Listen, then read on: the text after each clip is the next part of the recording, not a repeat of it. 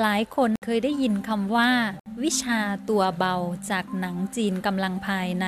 วิชาตัวเบาในที่นี้หมายถึงเมื่อเวลาที่ใจของเรามันหนักตัวของเราก็จะรู้สึกหนักไปด้วย เวลาที่ใจของเราเบาตัวของเราก็จะรู้สึกเบาไปด้วย บางคนบางท่านอาจจะเคยได้ยินว่า มีผู้ที่ฝึกสมาธินั่งสมาธิแล้วรู้สึกเหมือนตัวเองลอยได้ ก็เพราะว่าการฝึกสมาธิทำให้ใจของเราเบาปลอดโปร่งโล่งสบาย เราไม่ต้องเก็บ เอาความคิดต่างๆ ที่ทำให้รู้สึกไม่ดี เราไม่ต้องเก็บเอาความเครียด ความเสียใจ ความเศร้า ความผิดหวัง และอารมณ์อื่นๆ ที่ทำให้เรารู้สึกว่าหนักอึ้งเราปล่อยวางอารมณ์เหล่านั้นได้ จึงรู้สึกว่าใจของเราเบาปลอดโปร่งหายใจได้โล่งมากขึ้น เมื่อนั้นร่างกายก็จะรู้สึกเบาไปด้วย